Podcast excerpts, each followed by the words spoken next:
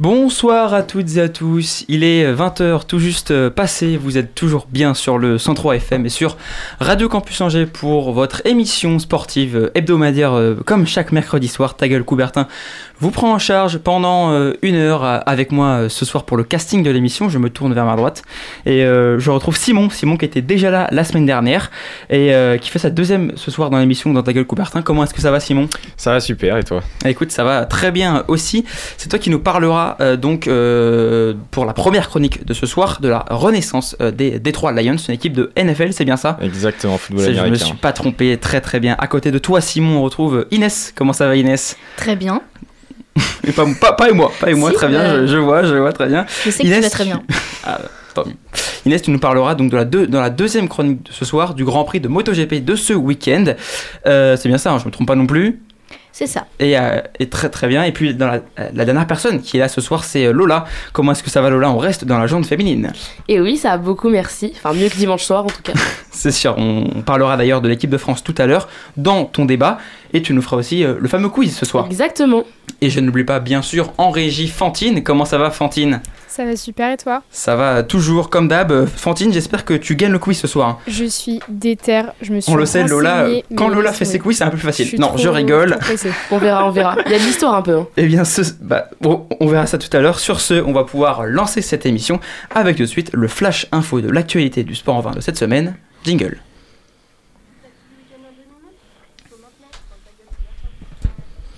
Et une fois n'est pas coutume, on commence ce flash info par les Ducs d'Angers qui ont enchaîné une cinquième victoire de suite le 13 octobre dernier en s'imposant 2-1 dans les toutes dernières secondes lors de l'opposition face à Anglais à l'Ice Park.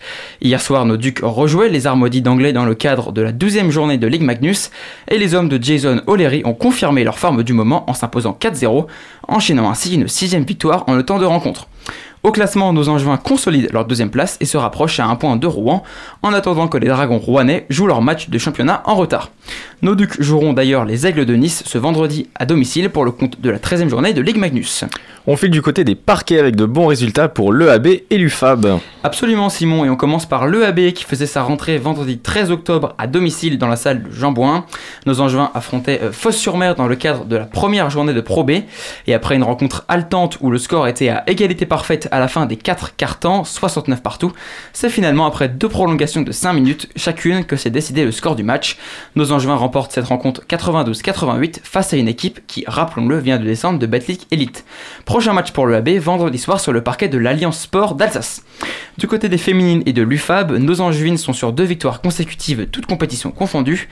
D'abord, la victoire facile en Eurocup face au club lituanien de Kiberksis Vilnius, pas facile à prononcer, 96-50 en milieu de semaine passée, puis un succès au caractère lors du match sur le parquet de Landerneau 64-70. Au classement de LFB, les Angevines sont 8e avec 6 points, et première dans leur phase de poule d'Eurocup à égalité de points avec Galatasaray. Le match d'ailleurs se joue en ce moment même à Angers. On vous donnera l'évolution du score tout au long de l'émission. Petit tour des terrains en commençant par la défaite du score rugby. Et oui, les résultats sont décevants et en dents de scie pour les joueurs de Pierre-Henri Dose qui n'arrivent pas à enchaîner les victoires. Deuxième défaite de la saison dimanche dernier au stade de La Baumette face à Pulboro, équipe candidate à la montée cette saison, mais surtout meilleure défense du championnat dans un match serré 14-17. Au classement, nos scoïstes se retrouvent 5ème avec 11 points au compteur en 4 matchs de championnat. Pour la prochaine rencontre, les Angevins affronteront Saint-Nazaire ce dimanche.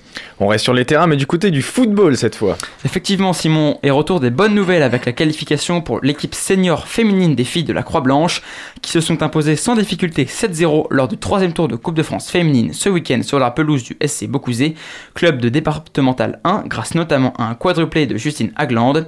En attendant de savoir le prochain adversaire au quatrième tour pour nos Angevines. Ces dernières recevront l'équipe féminine du Stade Brestois ce dimanche dans le cadre de la cinquième journée de cette Détroit féminine. Du côté de NDC Angers, ça continue également en coupe, mais cette fois-ci du côté des Pays de la Loire et masculin, puisque les seniors se sont imposés sur la pelouse de Saint-Hilaire-Villiers 3-0 euh, et continuent leur parcours dans cette compétition. Prochain match pour nos Angevins ce samedi à 18h à domicile face à Ernée dans le cadre de la quatrième journée de la poule B de Régional 2. Enfin, on finit ce tour des terrains de football par le SCO d'Angers qui était en trêve hivernale lors de ces dix derniers jours.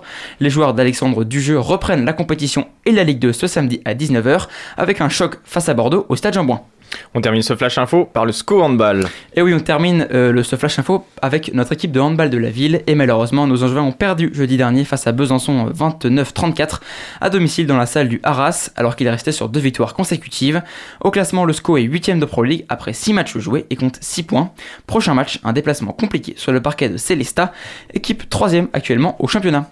Alors après ce tour d'horizon du sport en juin de la semaine, qu'est-ce que vous retenez euh, les amis? Simon, Bah est-ce que tu as, que as des choses à nous dire? Bah forcément l'équipe de France au rugby, mais puisqu'on va en parler tout à l'heure, euh, Ouais. je vais retenir quand même la victoire de l'Argentine face au Pays de Galles qui se qualifie pour les demi-finales de la Coupe du Monde. Ça, ça Alors ça assez c'est plutôt au niveau international, mais est-ce que tu as, est-ce que as quelque chose qui t'a marqué au niveau euh, régional, là, euh, du côté angevin, là, dans, dans ce que je viens de dire? Non? T'as pas de trucs qui t'ont sauté aux yeux? Moi quand même, ce que je retiens... Euh, si, bah, je dirais quand même les Ducs qui reviennent Ouais, près, dire, de, près de Rouen, même s'ils ont un match de retard. Ouais, ce que j'allais dire, sixième victoire de rang pour les Ducs, qui ont en début de saison, voilà, été un peu en dents de scie, de, je crois, deux victoires et deux défaites euh, en quatre matchs. Là, c'est un peu mieux. On avait, les avait notamment quittés sur un 9-1 face à Pau, assez invraisemblable, qui joue d'ailleurs la, descente. Là, ça revient ouais à un point de Rouen. Euh, J'étais assez surpris quand j'avais vu le, le, classement euh, l'autre jour, mais c'est vrai que bon, il y a un match de, moins pour Rouen, qui a perdu donc la dernière fois. On va voir ce que ça donne. C'est vrai que les Ducs, on en attend beaucoup cette saison. Je sais que Inès et Lola sont très à l'affût sur les Ducs, on en attend beaucoup cette saison.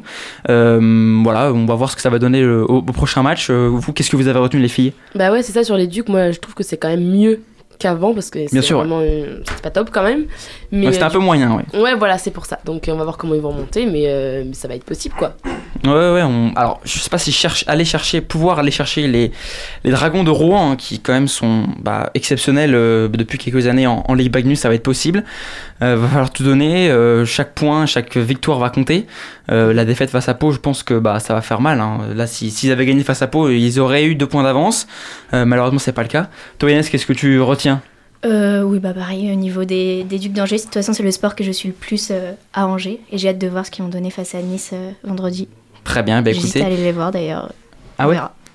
Et toi, est-ce que Fantine, est-ce que t'as- je, je, je te prends un peu au dépourvu, mais est-ce que tu as quelque chose euh, qui t'a, je sais pas, retenu l'attention euh, cette semaine euh, Non, pas du tout? Euh, je, suis allée, euh, je suis allée au bar malheureusement pour euh, assister à la défaite euh, du 15 de France. On en parlera tout à l'heure de, de ça, bien sûr. Mais non, mais au, au niveau non, sportif en juin, non, t'as pas trop suivi? Non, j'avoue, j'ai pas suivi. Non, non, mais après, ce qu'on peut dire, c'est que, ouais, le, donc, euh, on, pour parler un peu de football, euh, le SCO hein, qui euh, bah, donc, joue Bordeaux euh, ce week-end. Bordeaux qui est pas hyper mal classé en Ligue 2, euh, ils sont euh, 13e de mémoire. Si quelqu'un peut aller voir ça tout de suite, là, le classement de Ligue 2. Mais Bordeaux ouais, qui fait pas un si bon début de saison que ça, alors qu'ils ont fait un, bah, un- recrutement assez, assez indécent, on va dire. Ils, ils, misent, un, ils misent un peu tout. là, un peu tout sur cette saison pour euh, monter en Ligue 1.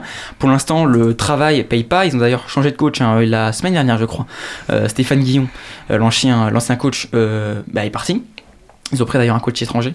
Euh, et euh, voilà, donc les- nos Angevins vont les jouer à domicile. Angers qui reste sur euh, une très bonne série, euh, qui, est tro- qui est quatrième au classement. Troisième au classement. Et Combien Bordeaux, euh, alors, Donc Bor- Bordeaux, tu me, tu me confirmes qu'ils sont 13e ou 12e, c'est ça?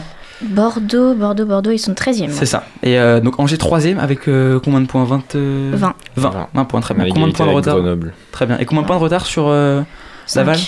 C'est Laval, ouais. Laval qui, qui, malheureusement, ici, ça fait mal. Est toujours premier Laval et qui va jouer d'ailleurs euh, mon ASSE euh, lundi prochain. Euh, et euh, bah, après, moi, ce que je, ce qu'on peut retenir aussi, c'est la, la très belle série aussi des, des féminines de l'UFAB. D'ailleurs, on va regarder aussi le score actuellement de, de, de, de, de l'UFAB contre Galatasaray hein, dans, le, dans ce match de, de d'Eurocup. Euh, une compétition assez importante hein, que nos filles euh, sont allées chercher l'année dernière. Euh, voilà, 8ème, 6 points. Euh, début de saison, je pense, euh, pas exceptionnel, mais c'est ce qu'on attendait. hein. Les, les- les filles de l'UFAB, elles vont jouer, elles vont jouer, soit, elles vont jouer ça, parce que c'est vrai que la, donc, en Ligue féminine, il n'y a pas beaucoup d'équipes. Il y a, je crois, une, une quinzaine d'équipes, un peu moins. Il y en a 12. 12 équipes, merci. Et euh, tu sais quand c'est le prochain match sur Angers ou pas? Ouais, bah euh, elle joue. Bah là, elle joue actuellement à Angers. Alors, et après en championnat ce week-end, je sais pas si c'est à Angers ou pas. Euh, mais euh, là actuellement, ouais, ça se joue à Angers en poule d'Eurocup. Ok. Il y a quatre équipes en Eurocup. Donc il y a- Galatasaray, le club euh, letton, euh, lituanien pardon, et un autre club. Je me souviens plus exactement. Mais euh, ouais, donc euh, le Fab, ouais, on, actuellement 8 c'est ce qu'on attendait, elle, euh, jouer en playoff et pourquoi pas se qualifier pour une compétition continentale. Est-ce que Inès, c'était le score actuellement du match? Non? Le score je sais que ça du commençait. match. euh, je sais que le, je- bah, pour je- je sais l'instant, que le non. match commençait euh, Ça- à 20h. Oui, mais il n'y a pas de. Très bien. Bah écoutez, on vous euh, redira ça euh, tout à l'heure. Moi, ce que je vous propose, eh bah, c'est tout de suite de passer à la première chronique avec Simon. Et Simon, on te laisse euh, commencer. Donc aujourd'hui, je vais vous parler de football américain et plus précisément d'une franchise du Michigan, celle de Détroit, donc les Lions. Et donc commençons par un petit point historique pour bien comprendre la situation. Les Detroit Lions sont nés en 1928, à une époque où la franchise s'appelait les Spartans et était basée à Portsmouth. Après avoir intégré la NFL en 1930, l'équipe est rachetée en 1934 par George A. Richards, propriétaire d'une radio locale pour la modique somme de 8000 dollars. L'équipe se déplace alors à Détroit et se rebaptise les Lions. Seulement un an plus tard, ils remportent leur premier titre de champion de la NFL. Par la suite, après quelques difficultés, les années 50 seront glorieuses pour la franchise du Michigan. Les Lions remportent en effet trois titres de champion avec leur quarterback star, Bobby Lane. Mais cette période prospère sera la dernière de l'histoire de la franchise, c'est ce qu'on appelle la malédiction de Bobby Lane. En effet, selon la légende, lors de son transfert à Pittsburgh en 1958, le quarterback aurait prédit que les Lions ne remporteraient plus de championnat pendant 50 ans. Alors prédiction maudite ou légende urbaine, quoi qu'il en soit, l'interminable traversée du désert des Lions, elle, est bien réelle. Faisons maintenant un petit saut dans le temps. En 2000, les Lions tentent de refonder la franchise en engageant Matt Millen comme président. Ils font également peau neuve avec un tout nouveau stade, le Ford Field. Malgré des changements de coach et de bonnes positions en draft, les Lions n'arrivent pas à se qualifier en playoffs, ni même à avoir un bilan positif. En 2008, après trois défaites en début de saison, Matt Millen est renvoyé. Mais ce changement de direction ne modifiera pas la trajectoire des Lions. Cette saison 2008 voit l'équipe battre un triste record, celui d'être la première équipe à perdre ses 16 matchs de saison régulière. En 2011, après 12 ans d'absence, l'équipe réussit enfin à se qualifier pour les playoffs, mais la franchise connaîtra encore des années décevantes par la suite. Bah décidément, c'était vraiment euh, une des pires équipes du championnat. Euh, est-ce que tu peux nous dire quand est-ce que ça a commencé à aller mieux? Eh bien alors c'est en 2021 que commence une nouvelle ère. L'équipe du Michigan engage un nouveau coach central pour 6 ans, Dan, Dan Campbell. Pendant l'intersaison, les Lions échangent leur quarterback Matthew Stafford pour celui des Los Angeles Rams, Jared Goff. Ce transfert était de bon augure car en 2018, Jared Goff avait emmené les Rams jusqu'au Super Bowl, qui est la finale du championnat de football américain. Malgré cette acquisition et de bons choix lors de la draft, les Lions terminent la saison avec seulement 3 victoires. Mais l'année 2022 va marquer un début d'amélioration chez les Lions. Tout d'abord, l'équipe acquiert de bons joueurs lors de la draft, ce qui permet de renforcer son effectif. Les Lions débutent mal la saison avec 6 défaites et 1 victoire, mais ils rectifient le tir et la terminent finalement avec un bilan positif de 9 victoires et 8 défaites. Malheureusement pour eux, une autre équipe, en l'occurrence les Seahawks euh, de Seattle, prend leur place au playoff lors de la toute dernière journée de la saison régulière. Et alors là, vous allez me dire, euh, Simon, c'est très bien tout ça, mais euh, au football américain, le but c'est d'aller au Super Bowl et de le gagner. Alors oui, cela fait six saisons que les Lions ne se sont plus qualifiés en playoff. Mais cette année, quelque chose a changé. Pourquoi? Parce que pour la première fois depuis longtemps, les Lions débutent leur saison avec un bilan positif. Mieux, ils sont actuellement premiers de leur division, c'est comme euh, une poule si vous voulez, la NFC Nord. En effet, Détroit a remporté 5 de ses 6 premiers matchs.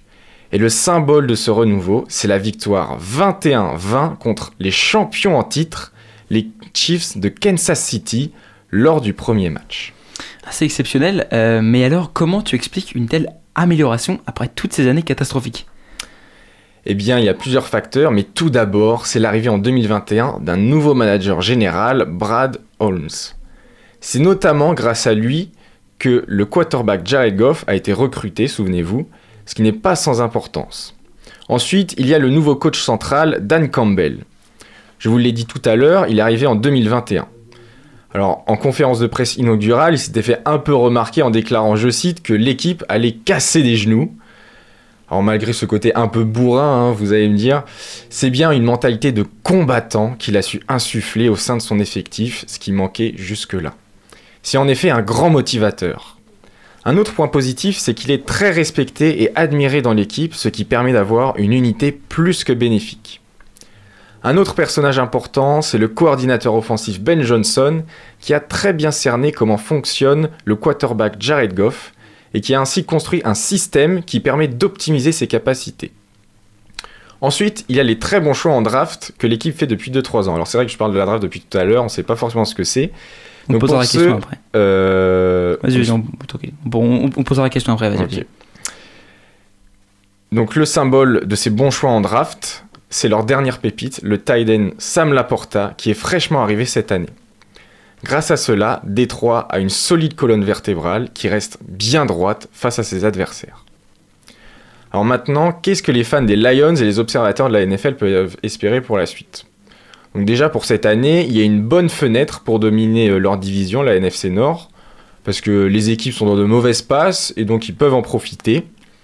On peut donc espérer une première place en division ainsi qu'un divisional round, ce qui euh, équivaut à un quart de finale.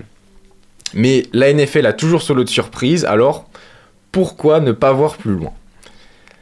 Enfin, si on voit sur le plus long terme, pour les années à venir, je pense que si les mêmes personnes restent en place, on peut espérer qu'ils deviennent un des poids lourds de leur conférence. Mais face à ce succès, les propositions de plus grosses franchises seront sûrement nombreuses, que ce soit pour les coachs ou pour les joueurs. Mais ce qui retiendra peut-être tous ces talents, c'est la volonté d'écrire l'histoire et d'offrir son premier Super Bowl à la franchise. Alors aujourd'hui, ce qui est sûr, c'est que la renaissance des Lions est en marche. Ouais, bah écoute, merci Simon pour euh, cette chronique. C'est vrai que c'est euh, assez exceptionnel, euh, cette renaissance d'une équipe comme ça. Donc tu nous parlais tout à l'heure de la draft. Est-ce que tu peux nous expliquer comment c'est? Est-ce que c'est un peu similaire au, au basket en NBA ou pas du tout oui, c'est à peu près le même système. C'est-à-dire que en fait, c'est un système qui permet donc aux moins bonnes équipes de la saison passée de choisir en premier donc les jeunes talents, les jeunes joueurs qu'ils veulent. Et donc forcément, ils peuvent choisir bah, les meilleurs en premier, ce qui permet de, bah, de changer l'effectif. Et ce qui fait que dans les championnats américains, une équipe mauvaise bah, peut devenir championne l'année d'après. Ça, c'est un peu le même principe que, que- qu'en NBA. Voilà. D'ailleurs, est-ce que tu peux nous, euh, nous, nous dire, parce que tu nous parles de, de, donc de poules euh, de euh, NFL Nord, c'est ça? Euh, Est-ce qu'il y a d'autres poules en NFL Comment ça se passe pour. combien d'équipes sont Alors, qualifiées dans les poules pour les tout, playoffs Dans le- l'organisation du championnat, il y a 32 équipes. Ok, Euh, donc, comme en, NBA, il y a deux conférences. Et dans ces conférences, il y a quatre poules, donc quatre divisions, d'accord. où il y a, où il y a quatre équipes euh, Par poule. Par poule voilà. Et après, euh, il y a un système de. en fait, ceux qui ont le meilleur ratio de victoire et de défaite Dans leur poule sont, voilà, dans leur poule, Ok, sont qualifiés pour les playoffs. D'accord. Et les équipes se jouent euh, combien de fois par poule? Deux, trois Alors, euh, il y a deux matchs, donc aller-retour par Ok. poule. fois Ok. Euh, après, je crois qu'ils rencontrent une autre poule euh, de, la, De la conférence de la conférence. D'accord. Euh, pareil, match aller-retour. Et après, c'est deux équipes de la conférence D'accord. opposées. Ok, donc au final, ça fait, Du coup, ça fait. ça fait 6 matchs. En tout, il y a euh, dans une saison. Alors maintenant, ils sont passés un peu plus. Il y a 17 matchs, je crois. Dans Par équipe saison. Ouais, par équipe. Ok. Ok, ça, ça fait quand même beaucoup. Et après, sachant que derrière, t'as, pour, euh, là, tu comptais les playoffs euh, en 17 matchs Non, c'est 17 matchs, c'est que la saison régulière. Ok, donc ah, et après, tu, derrière, tu rajoutes les playoffs. Voilà, si tu te qualifies. qualifié, c'est ça. euh, voilà, Pour ça. qualifié, les ouais. Lions, eux, ils ont pas été qualifiés avant. Euh, non, bah très peu de fois. euh, Mais là, justement. on y croit quand même un petit peu. Et bah cette année, pour l'instant, ils sont euh, très bien partis. oui. Ah, C'est pas mal, 5, victoires en 5 matchs. C'était, Ouais. jamais arrivé dans l'histoire Euh, oh bah De- si, de- si, ils ont de dû arriver, qualifier. mais euh, Il y a longtemps, il y a bah, très, dis, longtemps, quoi. Dans les années 50, les Ouais. trucs comme ça. Ok. Euh, Euh, Et Lions, c'est juste une équipe d'où déjà? T'avais dit euh, Détroit. Détroit, Ah ouais. Michigan, au nord des Ok. États-Unis. euh, et euh, est-ce, est-ce qu'on peut comparer Est-ce qu'il y a de- une autre équipe dans, dans, dans, la, dans la NFL qui a subi aussi cette même désillusion et cette même remontée Ou alors c'est pas comparable, c'est jamais arrivé? Euh, ah bah dans l'histoire, s'il y en a, y a en fait, il y a plusieurs franchises qui sont un peu des franchises de la loose, quoi, qui sont un peu. euh, c'est vrai. Mais moi, Par exemple de, bah, par exemple, il y a les New York Jets qui sont vraiment. euh, Jamais été vraiment. euh, Ouais, voilà. Après, par exemple, cette année, alors je sais pas, c'est pas au même niveau que les Lions, mais il y a les Jaguars de Jacksonville qui, moi aussi, j'ai toujours connu comme une équipe nulle, Ouais, et qui cette année, ils sont, je crois qu'ils sont premiers ou deuxième de leur division, ok. Euh, et euh, voilà, ils ont gagné des bons matchs, donc euh, c'est plus mesuré, mais en tout cas, ils y arrivent mieux que les années précé- précédentes. Ouais, parce que. Et mais est-ce que cette équipe dont tu nous parles, ils ont déjà dans leur passé gagné de Super Bowl ou pareil jamais? Ils ont, ils ont le- toujours été, les, toujours été nuls. les Jaguars ou Ouais, les... les Jaguars, ouais. Alors, je t'avoue, je sais pas, Je sais mais pas, je crois que. Non. Jamais- ils, sont, ils sont jamais allés bien loin. En, en- en fait, on- c'est- on- cette renaissance des, des Lions, on peut en fait, même cette désillusion auparavant, on peut un peu la comparer à ce que actuellement, euh, ce, que, ce, connaissent les Spurs en, NBA en fait. Les Spurs, ça Ouais. fait longtemps qu'ils n'ont pas gagné de titre, longtemps qu'ils sont un peu nuls entre guillemets en NBA. ouais. Et euh, bah, ça fait quelques années qu'ils euh, qu'ils tankent, hein. donc le fait de faire exprès de perdre euh, dans, leur, dans leur conférence pour avoir les meilleurs choix. Euh, D'où le fait qu'ils aient eu le premier choix euh, cette année et, ont pris euh, Victor euh, Wembanyama. On peut un peu comparer ça, même si c'est pas trop Ouais. comparable euh, en, en, en NFL. Euh, D'ailleurs, pour ceux qui ne connaissent pas trop la NFL, c'est bien sûr le football américain. On- Oui, voilà, pour, ceux ça. qui, pour ceux qui ne, qui ne savaient pas situer. C'est combien de temps à peu près les, les, les matchs? Euh, alors, euh, logiquement, un match dure une heure parce qu'il y a 4 cartons de 15 minutes. Ok. Ok. Mais comme le jeu s'arrête à chaque action, Comme, ouais, ah, pire qu'au rugby quoi. euh, ah non, mais c'est vraiment chaque action. En fait, tu lances le ballon, euh, qu'il soit attrapé ou pas, à la fin, on stoppe, on se remet en place, il Ah y a ouais. des changements, et en fait, Sachant au final, qu'il y a une équipe pour attaquer et une équipe pour une défendre. équipe pour défendre et une équipe pour euh, les coups de pied, euh, les trucs comme ça. Mais euh, football américain, comment tu gagnes des points du coup déjà? C'est les essais ou c'est Alors C'est c'est un peu un- comme au rugby, ouais, c'est c'est des ça. Essais. euh, C'est un- tu, est-ce que tu, pour ceux qui voient l'ultimate. Ouais. bah en fait c'est le but c'est de lancer, c'est que il y a une personne qui lance le ballon à l'autre, qui doit courir jusqu'à une zone d'embut. Et dans ce cas-là, tu marques 5 points. Et après, c'est comme au rugby, tu transformes ou pas, le, tu peux transformer Ouais, ou pas le truc. Et après, il y, a- y y des systèmes de drop, euh, un peu comme au rugby. Mm. Euh, voilà, c'est assez euh, compliqué. Euh, mais on va s'arrêter là, d'ailleurs, pour euh, cette chronique. Merci Simon. Et tout de suite, je vous propose de passer à la première pause musicale. De retour pour la deuxième partie de Ta gueule Coubertin ce soir. Et on va tout de suite enchaîner avec le débat euh, qui ce soir est fait par Lola. Totalement. Donc ce soir, on va parler de rugby et notamment de la défaite du 15 de France. Eh oui. Alors, comme tout le monde a pu le voir, le 15 de France s'est incliné d'un petit point face à l'Afrique du Sud ce dimanche, en quart de finale de la Coupe du Monde 2023. Après une fin de rencontre insoutenable, les Bleus sont éliminés. Alors je pense que toute la France a été très déçue, même moi qui ai suivi toute la compétition, je ne m'attendais pas à une élimina- élimination si brutale, car cette équipe avait pour moi beaucoup plus de potentiel. Alors on va en parler un petit peu plus notamment après, mais je vais notamment euh, vous dire les commentaires de Jalibert et ensuite de Cross et de Colissi, du coup un joueur de l'équipe d'Afrique du Sud. Alors, Mathieu Jalibert, donc sur TF1, il nous a exprimé C'est compliqué de savoir quoi dire quand on voit le match, je pense qu'il y avait la place de l'emporter. C'était un très beau match entre deux équipes qui se sont rendues coup pour coup. Il faut aussi féliciter, les Box qui, dans un contexte difficile, ont résisté à nos assauts. Le soutien des supporters était incroyable et ce qui nous rend encore plus triste, c'est de ne pas pouvoir les rendre heureux. On va essayer de trouver du positif en disant qu'il y a une jeune génération, mais aujourd'hui on a échoué en quart de finale de notre Coupe du Monde. Donc déjà on a Mathieu Jalibert et là ensuite François Cross qui nous dit ce scénario est cruel, je n'ai même pas les mots, on est déçu, c'est dommage pour le groupe, le public qui nous suit pour l'événement, on n'a rien lâché, on avait, mais c'est vrai qu'on a encaissé les points trop facilement. Et chose compliquée, la dernière action où on fait tous les efforts et où on n'est pas récompensé. C'est cruel. Toujours est-il qu'on peut trouver les explications qu'on veut. C'est terminé et l'aventure s'arrête là pour nous. C'est dommage pour ce groupe qui méritait d'aller plus loin. C'est la compétition d'une vie, une Coupe du Monde en France, on n'en rejouera plus et c'est dommage de finir comme ça. Donc, le dernier, du coup de Sia Colissi, capitaine et troisième ligne, elle, de l'Afrique du Sud. On a vraiment tout donné pour gagner, c'était vraiment particulier, car pour être honnête, c'est l'une des meilleures équipes de France qu'on ait vues. Le cœur, le courage dans leur jeu et les gens derrière eux, leur soutien, on a vu que c'était très particulier. Même quand d'autres équipes jouaient, on pouvait entendre la foule chanter la Marseillaise. Leurs entraîneurs s'étaient préparés pendant 4, ans aussi. Donc on a vraiment tout donné aujourd'hui et pour trouver des occasions. Les Français peuvent être très fiers, leur équipe est jeune, ils pourront se relever. Alors maintenant, qu'est-ce que vous en pensez de ces extraits justement de commentaires? Et est-ce que les Bleus méritaient sincèrement de partir sur un match comme celui-ci? Mais écoute, euh, non, non, mais euh, pour commencer, non, non, mais c'est vrai que, bah alors, de, est-ce que les Bleus méritaient de partir? Alors, non. Non, non, non, tout le monde aurait voulu euh, qu'ils gagnent, hein, bien sûr. Euh, alors, mais sur, la physionomie du match, euh, mériter de partir. euh, Je pense pas. euh, je pense qu'on. Après, euh, c'est difficile de, se positionner parce que c'est vrai que les Sud-Africains ont joué leur jeu. Ça, il n'y a, pas de- a pas de doute. Ils, ils, ont eu moins de possession, mais c'était leur jeu. Leur but, c'était de nous attendre et, de, et après de- d'envoyer avec euh, Chelsea Colby, Chelsea Colby d'ailleurs, qui, nous a fait très mal en, contre euh, l'ailier sud-africain.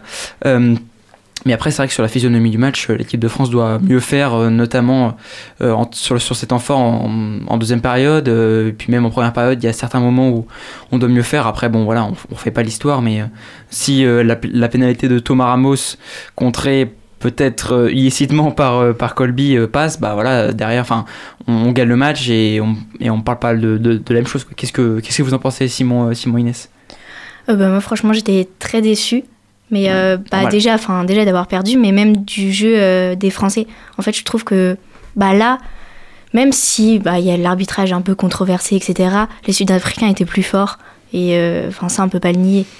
Ah, moi, je suis pas tellement d'accord avec toi. Je pense pas que les Sud-Africains étaient si au-dessus que, que de nous, en fait. Moi, je pense que. Bah, C'était très serré, mais Ouais. on a fait trop d'erreurs. Oui. En fait, c'est les erreurs des Français Mais- qui ont aidé les Sud-Africains Voilà. pour moi. Voilà. Voilà. Et aussi, ils ont eu de la chance, même sur les rebonds, ça s'est vu.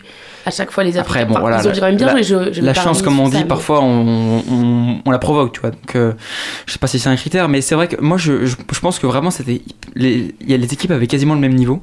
Mais c'est vrai que l'équipe de France a montré mieux par le passé, ça c'est ça, c'est sûr. Oui, Notamment sûr. un niveau d'erreur faite. euh, moi, je repense à la, à, à la, à la pénale touche ratée de Mathieu Jalibert à, à quoi À 5 minutes de la fin du match, je crois, un, un truc comme ça. Oui. Qui nous fait reculer de, de 5 mètres alors qu'il nous- il pouvait nous faire avancer de, de plusieurs mètres. Donc euh, voilà, c'est c'est- un match raté, euh, même si en, première période, on fait notre match. En première période, euh, quand, euh, quand euh, Fabien Galtier, euh, bah, au micro de TF1, dit qu'on fait une première mi-temps parfaite, même si elle n'est pas parfaite, on fait une très très bonne première période. Mais après, derrière, notre seconde n'est pas du tout au niveau, c'est sûr ça. Simon, t'en penses quoi du coup? Euh, bah, moi, je pense qu'il y a plusieurs choses. D'abord, il y a la question de l'arbitrage, bien sûr. Euh, il y a plein de trucs qui. Même si ont- je pense qu'il faut pas se réfugier derrière Oui, ça, hein, bien sûr, il y a ça. Euh, donc ça qui nous, bah, par exemple, qui nous coûte des points. hein. qui nous coûte des points. Ouais. Euh, après, il y a aussi le manque euh, de réalisme un peu des Français. Il y a pendant le le carton jaune, euh, alors j'arrive, du mal à prononcer son nom, mais Etzebeth. Voilà. Euh, on aurait dû marquer Bien sûr. au moins une pénalité, enfin quelque chose, et on n'a rien eu. Ouais. Donc il y a un peu de ça. Il y a eu deux, trois occasions énormes. On a franchi des lignes et on n'a pas réussi à aplatir. Et aussi, je pense que malgré le fait qu'il y avait Dupont, Mm. euh, il n'a pas pu étendre tout son génie parce que vu qu'il était euh, entre guillemets encore blessé, bah en fait, il fallait- euh, il faisait jamais de franchissement. ouais. Ouais. Il était juste là pour récupérer les ballons, les, les renvoyer. Et en fait, on voyait jamais aller au contact. Et des fois, c'est ce qui faisait la différence. C'était lui qui allait, qui repiquait à l'intérieur, qui faisait un franchissement. Et après, ça y est, la- l'action s'engageait. Il y avait aussi au bout, quoi. Ouais, je suis d'accord avec toi. En fait, j'ai j'ai lu l'équipe donc le, le lendemain, lundi, et c'est vrai que il- tout, tout le monde était unanime sur le fait que Dupont a été bon machin, mais c'est vrai qu'il manquait la panoplie de son jeu. où il- quand euh, quand il y avait un- quand il déblayait le ballon. Parfois, il allait effectivement au sol et pour faire avancer l'équipe de France, alors que là, justement, il préférait faire jouer les autres plutôt que lui de se faire jouer lui-même. Mais en même temps, il avait ça, raison. mais il avait raison parce que il faut, enfin, il, il avait raison de faire attention et pas de, et- et pour euh, éviter de se reblesser ensuite. Mais ouais, pareil, on parlait de l'arbitrage, mais même Ouais. Antoine Dupont, enfin, il a dit qu'il se plaignait de l'arbitrage, pas parce qu'il avait perdu. assez mais rare, hein, d'ailleurs, pour lui, hein. c'est- C'est vraiment sérieux, mais sauf que, euh, en fait, il a dit que euh, même RMC Sport a revu les images et a dit qu'il y a vraiment des. aussi a relevé les enfin, images, voilà. ouais, ouais, ouais. Et on a vraiment vu qu'il y avait eu des erreurs, justement. Bien sûr. Et il y a, enfin voilà, il a été dit, ouais, il y a des choses claires et évidentes à siffler qui n'ont pas été. Enfin voilà, et puis euh, même, euh, je veux dire, je parle de l'arbitrage, mais même l'arbitre lui-même a parlé et a avoué qu'il avait fait des erreurs, mais que ça arrivait à tout le monde. Sauf que moi, je pense que un arbitre qui fait des erreurs, oui, mais à cet enjeu-là, en quart de finale, franchement, Ouais. je sais Surtout qu'ils sont tous une équipe derrière. Voilà. Je- Ouais, moi, en fait, ouais. moi, je, moi, je sais pas si. Enfin, alors, bien sûr, euh, j'ai été très énervé après l'arbitre et le match, mais en lisant plein d'avis divergents de, de Mhm. plein, de, plein de personnes, euh, je sais pas si, enfin, si vraiment, enfin, on, on- on doit se réfugier derrière. Euh, Non, pas que, mais ça joue. Cet arbitre-là, ça fait longtemps qu'il est arbitre international, euh, Ben O'Keefe.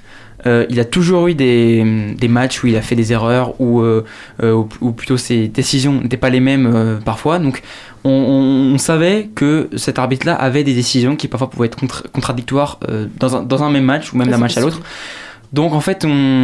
nous on a été surpris parce que forcément on connaissait pas bien le personnage, même si on l'a déjà vu arbitrer des matchs de l'équipe de France. Mais en fait, euh, globalement, euh, dans, son, dans sa carrière d'arbitre, il a souvent en fait fait des. Ben, arbitré comme ça en fait. Donc euh, voilà. Après, Après, les euh, à tous les jeux et pas forcément un jeu Bien sûr, spécifique, bien tu sûr, vois. bien sûr. Donc après, Des erreurs dans un match, ça arrive, hein, on peut quand pas- de 29 à 28, tu te dis, des fois peut-être sur une erreur. Bon, forcément, les Français ont fait plein d'erreurs qu'ils auraient pas dû faire et Bien ont sûr. gagné plus de points, mais sur les petits points, si on joue comme ça, la France aurait peut-être pu gagner si les Sud-Africains avaient moins de chance. Enfin, Bien sûr. bon, bon, il y a plein d'options forcément. euh. Ouais, ouais, ouais. Bah écoutez, on va clôturer ce débat. Merci Lola pour ce débat. Et puis bah je te laisse commencer le quiz, le fameux quiz, le temps attend du quiz. Et bah très bien. T'as combien de questions euh, J'ai 7 questions. Sept questions, très bien. Donc Oh euh, on va continuer un peu au rugby. Donc si vous avez un peu tous suivi le rugby, on va parler. Attends, euh, on, euh, euh, Fantine, tu, tu joues hein? Oui, Oui, je joue, Très je bien. suis déter. Euh, on, lève la main Même si je sais que Fantine, ça t'avance pas trop, ça t'avantage pas trop. Au pire, tu fais des grands gestes euh, Ouais, à travers la vraiment, régie. Vraiment, vous me regardez les gars parce que je suis déter. hein. Au, pire, moi, moi, je te regarde comme ça, je sais si elle a la réponse ou pas. Bien, fais ça. Ok, alors on va parler en globalité donc sur cette Coupe du Monde. Citez-moi les 5 pays qui ont affronté la France durant cette Coupe du Monde. Simon, Alors, rapidité. Euh, Italie, Namibie, Nouvelle-Zélande, Afrique du Sud, Uruguay. Bravo, exactement. Il y a les ça. 5, ils sont dedans. bravo. Ah, question de rapidité Là c'était rapide. hein. Ouais. En plus, on aurait pu un oubli, même pas.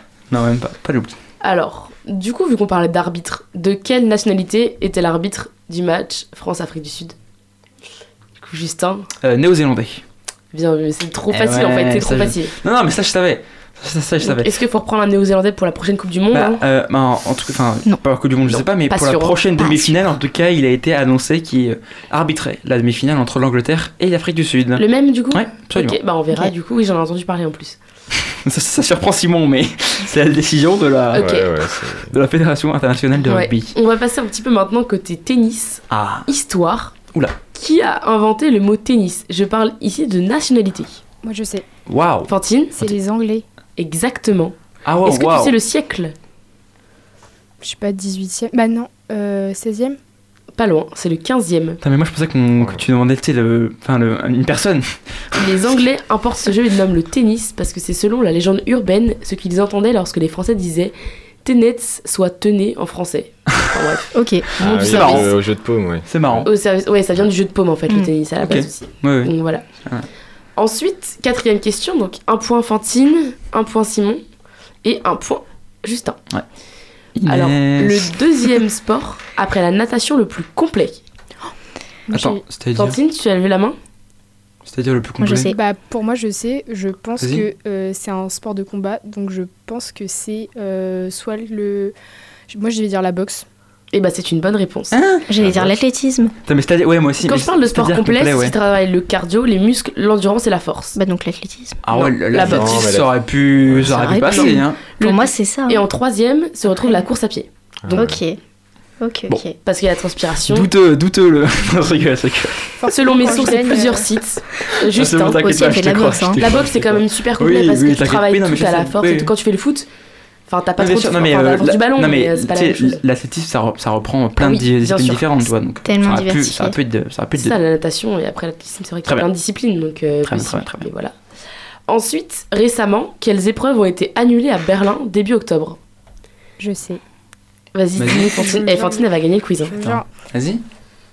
Vas-y, non, mais dis-le, dis-le. c'est la natation transgenre. Exactement. Oh là là, mais waouh, j'ai pas vu moi. En fait, il y a les pas épreuves de natation transgenre qui ont été euh, annulées. Est-ce que vous savez pourquoi elles ont été annulées ou pas? Transgenre, Non. pourquoi ils sont annulés Est-ce que j'ai vu passer l'info? Euh, Je sais pas. Parce qu'en fait, la fédération internationale, elle avait imaginé un projet pionnier en se disant que du coup, il y aurait. euh, Enfin, c'est pour œuvrer en faveur de l'inclusivité en créant des épreuves open au meeting de Berlin. Ouais. Sauf qu'en fait, il y avait aucun inscrit. Ah bah Ah Ah, Il oui. y avait aucun inscrit, donc le flop Ça, en fait. Ça se comprend. voilà, c'est ça. Donc il n'y avait pas ok, d'inscrit. très quoi. bien. Ok, bah Donc, ok. elle était Ouais, ouais, ça, ouais, ça se comprend, ça se comprend, On effectivement. apprendre des choses comme ça, ça, voilà. Finalement, les transgenres, elles font euh, des, des choses justement pour pouvoir accéder à les- tous les sports, mais Mais en natation, il n'y a personne, bah, donc ouais, euh, bon, euh, voilà. D'accord, Tant ok, pis, non, hein. très bien, ça se comprend, ouais. Ensuite, sixième question. Donc du coup, Fantine, 2 points. Oh là là, Fantine. 3 points Non, ai 2, 2, trois. 2, 2, 2. Non, deux. 3, Non, 2, hein. 2. 1, 2, Ah 3, bah oui, 4, si, 5. ouais. Si, non, si, j'ai dit la natation Ouais, elle trois. a dit, ouais. 3 à 3. Natation, tennis, anglais Et j'ai dit et la, la boxe, 3. Allez, 3 points. Ok, sixième question.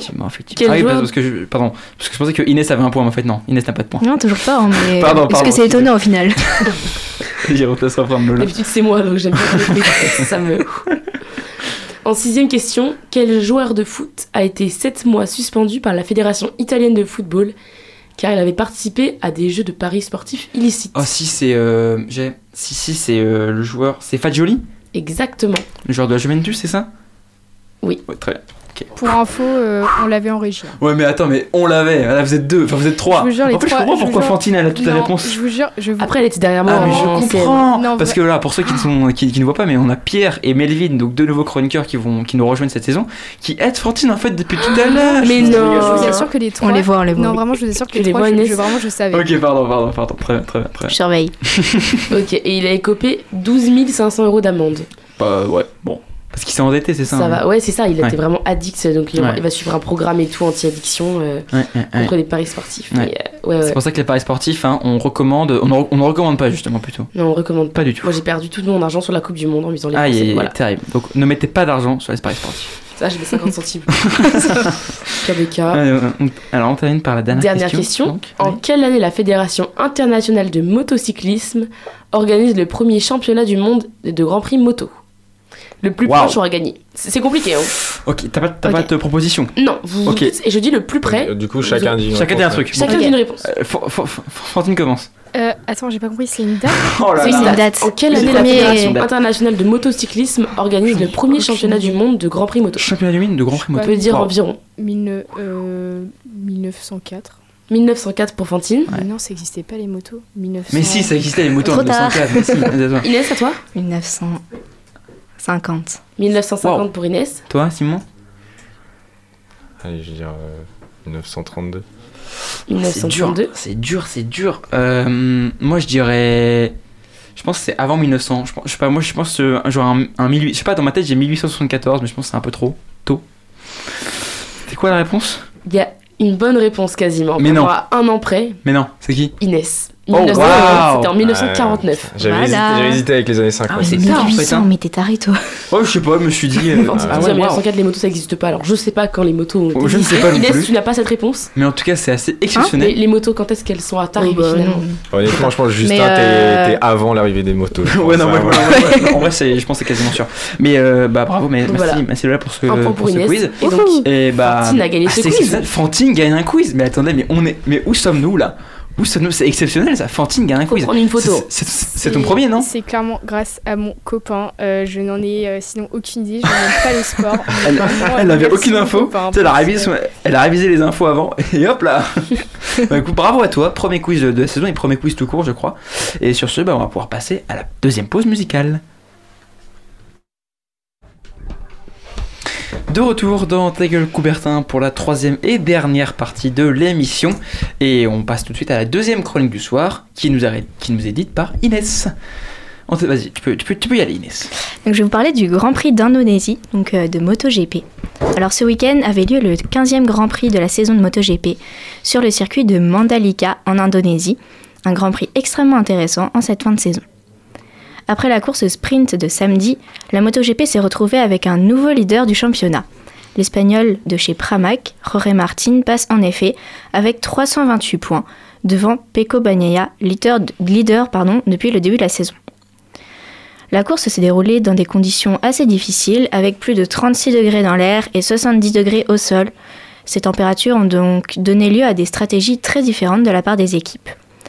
Au départ de la course dimanche, on pouvait alors voir par exemple le pilote Aprilia Maverick Vignales partir deuxième avec des pneus médiums à l'arrière comme à l'avant, Bagnaia 13e avec un pneu dur et un, pneu médium, ou encore Quartararo 4e avec un pneu tendre et un pneu médium, en sachant que le pneu soft est le pneu le plus tendre et donc le plus rapide, mais le dur, mais dure moins longtemps, tout l'inverse du pneu hard. C'est le même principe qu'en F1. Et donc c'est Luca Marini de chez VR46 qui partait en pole position du Grand Prix. Et c'est d'ailleurs sa première pole de sa carrière.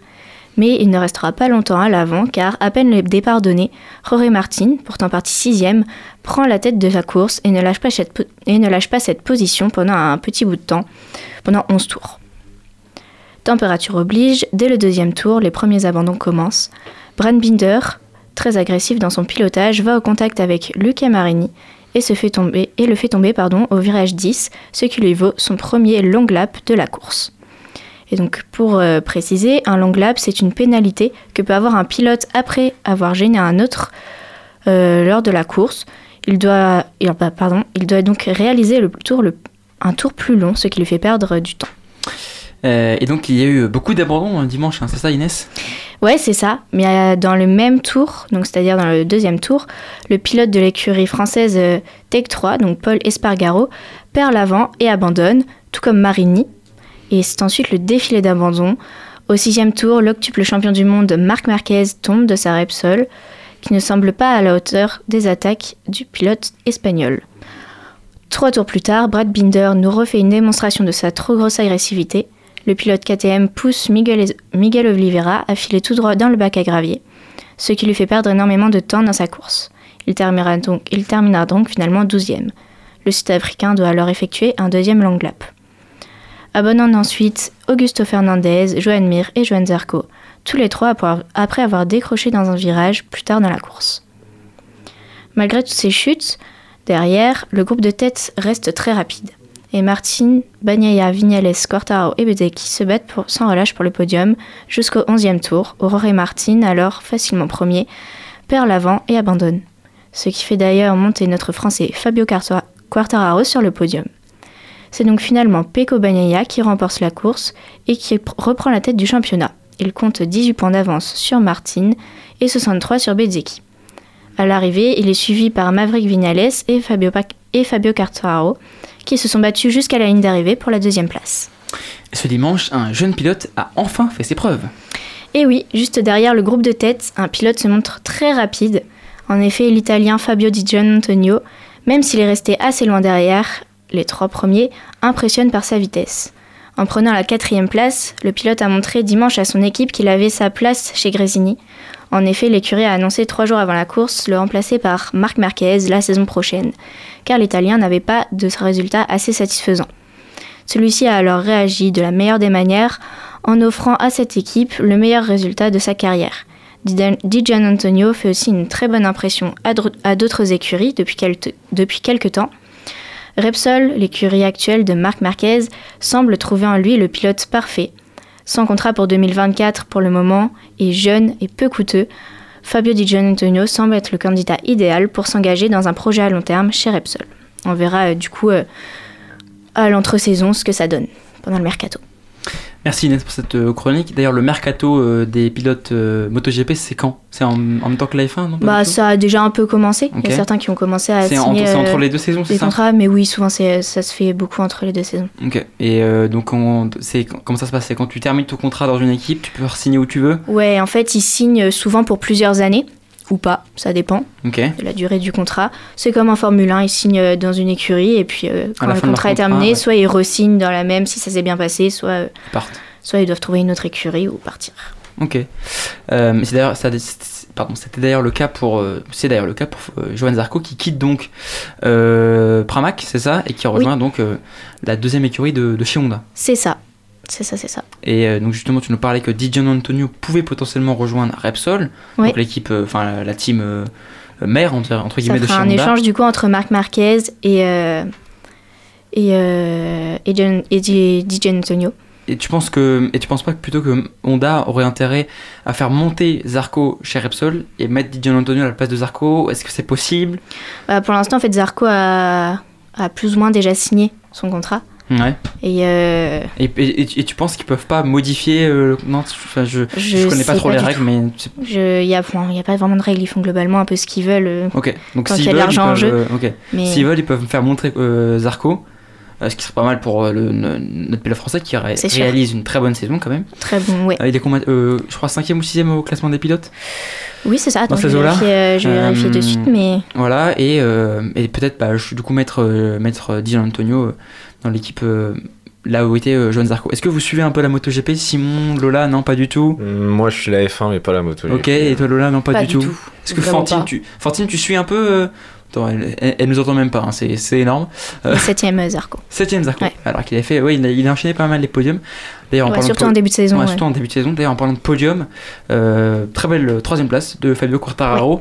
Euh, les podiums sont rares pour lui cette saison mais chez là, Yamaha. ça fait 2-3 courses qui fait des très bonnes courses. Ouais, Et euh, on n'était pas, pas habitué hein, pour lui. hein. On rappelle qu'il Bah, cette jouait saison, euh, non. bah, deux années de suite hein, le titre. Il, a, il- Ouais. il la gagne sa première saison MotoGP ou sa deuxième? Non, sa deuxième. sa deuxième. Sa deuxième, puisqu'avant il était donc, sous la- dans la deuxième équipe de chez Yamaha. Il est monté dans la, dans la maison mère, dans la team mère en deuxième, en deuxième année. Il gagne donc le titre en- dans sa deuxième année. L'année dernière, il joue le titre, mais il le perd pour euh, quelques points face à Bagnaia euh, en, fin de, en fin de saison. Et cette année, ouais, la, la moto pas du tout au niveau. Euh, Mais là, ça va un peu mieux en, fin de saison. Ouais, on espère qu'ils vont apporter des bonnes évolutions pour euh, l'année prochaine. Ouais. Mais comment ça se passe ça au niveau réglementaire? Les équipes, euh, en fait, il n'y a pas de règlement à proprement parler parce que c'est vrai que cette saison, moi qui, qui suis aussi un peu la MotoGP, il y a pas mal d'équipes qui ont amené des, des ailerons un peu à, à la F1 tu sais, sur, sur l'arrière de leur moto. C'est pas Oui. trop réglementé ça au niveau. euh, Bah, un petit peu quand même, ouais. mais beaucoup Après, les moins équipes F1. font, font un peu leur, euh, Voilà, c'est ce qu'elles veulent entre guillemets sur la moto, tant que ça reste dans la limite du, de la, du, du règlement. règlement. Voilà, c'est ça. Euh, et comment on explique ce- cette chute de Yamaha, quand même, qui, est Yamaha, qui est une équipe japonaise, euh, ça. Euh, comment, on, comment on explique cette chute, là, en un an, euh, alors qu'ils jouaient le titre pendant bah, quand même quelques saisons tu vois, Mais ils n'ont pas apporté assez d'évolution euh, par rapport aux autres écuries en fait. Et tu penses que c'est dû à Euh, quoi? Manque de, manque de budget Je pense pas que ce soit manque de budget, parce, parce que qu'on parle quand même de Yamaha, équipe. Bah ouais. sponsorisé par Monster et tout, donc Et qui historiquement est une très grosse équipe en, en, en MotoGP. ouais, voilà, c'est ça. Mais franchement, j'aurais pas d'explication. Je pense que Bah, à voir si l'année prochaine, ouais, ça reste un mystère quand même, et à voir si l'année prochaine ils vont pouvoir essayer de remonter et jouer le titre, hein, parce que ça va être, euh, ça va être, Bah, sinon, ce serait on- mieux pour Quartararo qui ont, Ouais. pour Quartararo pardon, qui on le rappelle a re-signé hein, jusqu'en Oui. 2024 c'est ça. pour un an de plus, hein, donc euh, chez Yamaha. Euh, voilà, et euh, donc si Johan Zarco monte euh, chez euh, Respol, donc euh, chez Honda, euh, pareil Honda qui pas non plus au niveau, hein, alors qu'historiquement c'était une très grosse équipe. Ouais. Euh, donc Zarco qui, a- qui n'a jamais gagné hein, donc en MotoGP, euh, qu'est-ce que qu'est-ce qu'on peut attendre de, de Honda l'année prochaine? Est-ce que pareil ça peut faire un step-up euh, Ah, comme, comme Yamaha? On espère, hein, parce que c'est vrai que si, si, si Johan Zarco euh, passe euh, dans l'écurie mère euh, de Honda, peut-être que et que Honda fait, fait un bond en avant pour l'année prochaine, on espère que ça le fera pour, pour le français. Pas de pas d'autre chose à, à ajouter, Simon, euh, Lola. C'est hyper intéressant, mais c'est vrai que moi je connais pas du tout. Pas du tout. voilà. Ouais. Bah, c'est vrai que c'est assez compliqué à suivre, hein, surtout que la MotoGP, voilà, ça a parle pas non plus à tout le monde. de- ouais, ouais, c'est Il y a beaucoup de noms, beaucoup d'équipes. d'équipes qui ont Ouais. des noms un peu bizarres parce que c'est F1, le nom de leur, de, de leur Ça, sponsor. ça- ça reste un sport automobile voilà, qui est assez Ouais. compliqué à suivre. Euh, dangereux Mais- aussi, on le rappelle. euh, voilà. Mais c'est c'est très intéressant à suivre très et franchement, intéressant, mais euh, les grands prix sont pas très longs. il y a beaucoup. ouais, en MotoGP, en Est-ce F1, que c'est un t'en En fais F1, de la- ça peut être- t'en fais c'est un de la peu différent. Pas Est-ce que tu fais de la moto ou tu fais un peu de voiture euh, qui vont vite ou pas Moi, pas du tout. Ouais, je conduis- je conduis une- je conduis une Porsche tous les tous les. Voilà, Voilà. c'est ça. Moi, juste, je regarde depuis que je suis toute petite. Donc, euh, Très bien, et bah écoutez les amis, je vais vous remercier pour cette émission. Merci Simon d'être là, merci Inès d'avoir été là, merci Lola, merci à Fantine en régie. Et merci, Merci à à toi, toi. Euh, nous on se retrouve la semaine prochaine, ce sera Hugo à l'animation. Si vous aimez notre émission, n'hésitez pas à soutenir notre travail en faisant un don à Radio Campus Angers sur notre page Hello Asso. Vous pouvez également nous suivre sur nos réseaux sociaux, Radio Campus Angers sur Facebook et Instagram. La communication euh, reprendra cette année puisqu'on a recruté, ça y est, une community manager. Et nous, on se dit à la semaine prochaine.